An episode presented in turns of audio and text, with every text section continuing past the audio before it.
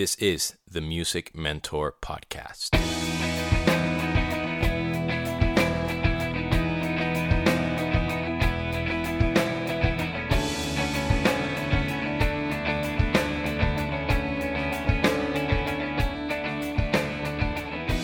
What is up, girls and boys, ladies and gentlemen? This is Demian, your host of the Music Mentor Podcast, and welcome to episode number 117. On this week's episode, I'm going to talk about playing arena shows, how cool it is to play those big venues, and some difficulties, uh, for lack of a better term, that can be associated with playing those types of venues and how they differ from you know your typical club gigs and all these sort of obvious differences, but but I will also try to speak about some not so obvious ones. But before I get started, I would love to thank the companies that have supported me through the years and that I proudly endorse. Zildjian Cymbals, Vater Drumsticks, Evans Drumheads, LP Percussion, Gibraltar Hardware, Cympad Accessories, and last but not least, Ultimate Ears in ear monitors. If you know me, regardless if it's for many years or somewhat recently, you know about my love for hard rock and basically arena rock. And I vividly remember growing up and idolizing all these hard rock and metal bands and wanting to play big arena shows. That's one of the reasons why I wanted to do music from a young, impressionable age. I vividly remember watching Metallica's live S binge and purge box set and being blown away about the stage setup or you know all those big shows like Guns N' Roses shows in Japan all those I believe those were outdoors.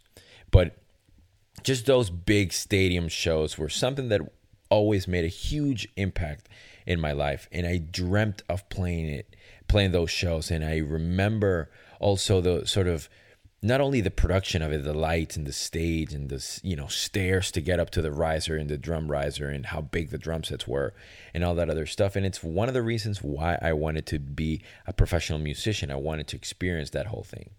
And then I also remember vividly seeing the sort of backstage videos. I, I, I keep thinking like Poison and Bon Jovi did these, but I'm pretty sure every band back in those days um, and to this day they continue to do those videos because they're so effective and so cool. So basically just the setup and backstage and the loading dock and the trucks and the tour buses and all that other stuff. And i was fascinated by it. I thought it was the coolest thing. And i always wanted to play them uh, play those shows. But at some point in my life i took a different path and i started doing all these latin jazz gigs and jazz gigs and it wasn't conducive or they weren't conducive to living those experiences. And eventually I was able to redirect my energy, my thoughts, my career to that sort of world. And man, I cannot tell you how incredible it has been through the years and how fortunate I feel to be able to play those shows for numerous reasons. One of the reasons is to fulfill a goal and a dream that I had, sort of the esoteric, not philosophical, but the whole goal, aspiration, visualization aspect of it, bucket list, um, however you want to call it. So that within itself has been incredible. And it's something that I value and I cherish, and it's absolutely incredible. Another part of it is, as you know, I'm a big sports fan. So getting to play these sports arenas is super super cool. I've been able to play in some you know professional NBA teams, you know, stadium or arenas, and it's been incredible. And obviously, also been fortunate to play. Well, not obviously, but obvious to me because I lived it. I've been able to play soccer stadiums in South America, like the River Plate Stadium or the Saprissa Stadium in Costa Rica. It's, things like that have been absolutely incredible, and that never gets old because I just simply love sports, and I feel like to some degree I'm walking the same halls, literally, as some of my idols and people that I admire.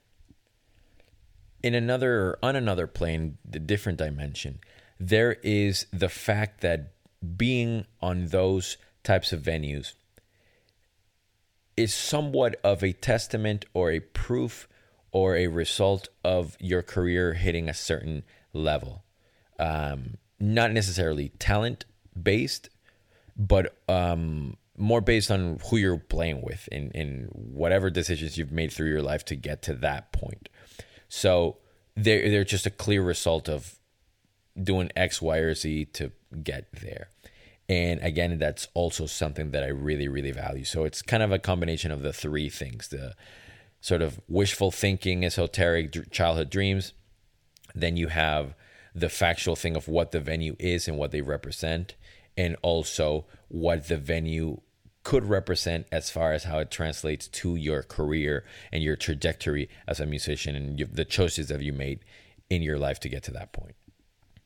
Now, the other side of it, and the sort of first world problem of it all, is that arenas tend to be very, very similar, and they lack a certain personality that clubs do and smaller venues do. And it's sort of this standardized corporate, for lack of a better term, uh, building. And there's a lot of rooms and a lot of waiting, and the catering is basically always the same. And just the hallways are the same, and the dressing rooms are sort of standard as far as not the quality of it, but the how common they are or how similar they are and it can get boring. You can get used to playing in arenas and it sort of being a big blur in your mind. And again, I'm not complaining about it. I'm not saying that that is not good. I'm saying is that it could get to that point. Um, there's a lot, a lot, a lot, a lot of sort of aimlessly wandering and walking around between sound check and you know the the actual show and there's a lot of time in between and it depends on what kind of tour you're doing. If you're doing a tour bus or you're staying at a hotel and you drive to the venue and how early you get there but there's a lot of like walking and waiting around and another thing that you miss is the the direct fan interaction that you get from playing at a at a club or a smaller venue and you obviously you don't need me to tell you this because it's something that's very objective but you miss that some people really really enjoy the interaction with a crowd and seeing everybody's face. And in an arena you can't. You see only a few rows. And that has always been something not that i enjoy not seeing the rest of the crowd but as far as like you feel or i feel less pressure playing in front of an arena audience than a small audience i know that sounds crazy but last week I went to visit my sister up in Portland, and my niece um, had me over to to you know to play in front of like you know second graders or something, and I got so nervous playing drums in front of these children, and it cannot compare to the amount of comfort I feel playing in front of a larger audience. It's kind of crazy, but so you lose that sort of personal interaction if that's something that you love obviously you need to not expect the same reaction when you play one of those venues. The other part of it is that if you're um, you play for an artist and it's not your band, the you know your your mind kind of plays tricks on you. And I play I mentioned this before how the crowd isn't there really for you; they're for the artist.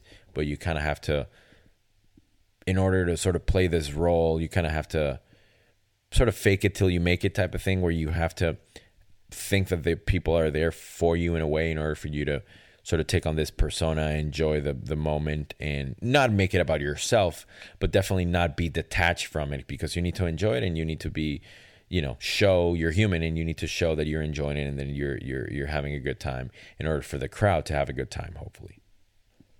And to sort of bring it full circle, you know, like I mentioned my love for rock and metal music and all that stuff, but I that's not the the avenue that I've taken to play arena shows. I've done the pop world and the pop gigs. And part of me kind of felt sometimes like, oh man, you know, like like there was something missing. Like, well, but this is not quite how I imagined it. And it's so silly to to in my now now that I think about it to to minimize what I'm doing because of the genre that I'm doing. Like, who cares?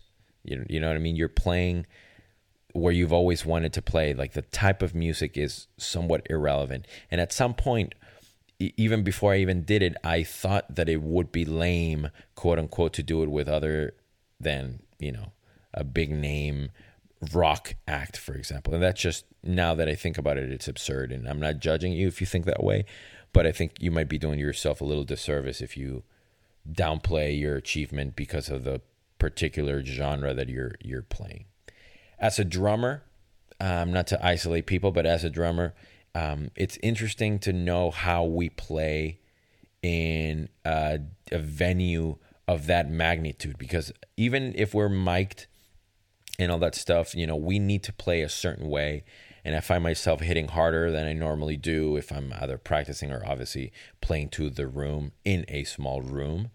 But one of the things that I never realized was the whole physical aspect of it, of you being in an arena and seeing how large it is, and your body sort of automatically on its own compensates and starts hitting harder than you think. So your equipment might need to change. Your drum heads might need to change. Your drumsticks that you use, the cymbals that you use, might need to change, not for your own sake only, obviously for the music and the artist and the genre and whatever you're playing, the gig itself, but also for yourself and your playing. So that balance, it's very, very interesting, and I really, really enjoy finding it. To finish, I'll tell you this. I love arena shows so much. I never get tired of them. I think they're unbelievable. They're incredible and they fulfill this childhood fantasy of mine of playing those big shows, and that will never change. Do they get repetitive sometimes? Yes, but only from if you think about it that way. Um, I try to approach every gig as differently, and I will never, ever, ever not love the feeling of getting to sound check and walking on stage, you know, up those stairs and sitting behind the drum set on an open, empty arena and imagining it full or filling up and it's just the most incredible feeling in the world. And in I love looking at the very very back you know the nosebleed seats or up in the corners or when they're even blocked by the speakers or columns or flags or whatever it is. And it's just an amazing feeling. And I try not to take it for granted and I absolutely love it. And I think it's one of those things that everybody should not strive for necessarily, but try and fight for and, and love it and just experience it because it's just basically addicting and it just it never gets old for me. And actually, I'll add one last thing. One of the reasons that I love playing arenas the most is that the whole operation isn't a small one to get to play to an arena or in an arena, it implies a lot of people involved, a certain type of management or support from the label, and obviously, most more important than anything, the amount of people and the crew that it takes to put one of those shows together. And I love working with crew and large amounts of people as far as, you know, the audio team and the techs and all that stuff I absolutely love and I've always gone along with with the technical side of things and the technical the the techs excuse me and the crew. And I absolutely love all that and and learning from all those people. And they're just incredibly amazing at what they do. And a club show usually isn't that. It's a much more more small operation and I love working with other people. Thank you so much for listening. This was the music mentor podcast